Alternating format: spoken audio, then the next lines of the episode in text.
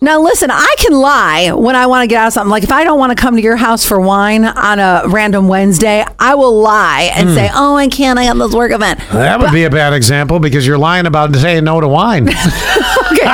if you ask me to come over for craft night on a Wednesday, then I will absolutely lie to get out of it. Could I lie about shooting myself, though? what? This man, Florida man, Oh, Florida man, yeah, There you go. Says he was the victim of an attempted carjacking, but that wasn't it. He finally admitted, no, I actually shot myself. Well, you know, they take your gun. They're like, if you can't not shoot yourself, we can't count you're not going to shoot somebody else.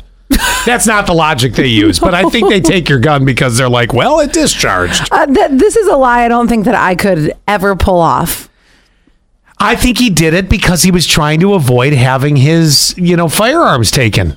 Because I'm 99.9% sure that if you discharge in a setting, whether it's your own foot or someone else's, there is a confiscation involved. Well, what happened was he confessed. All right, I was playing around with the gun in my in my car. There you go. It discharged. He told the sheriff's Grab office. your phone at the red light, not your nine millimeter.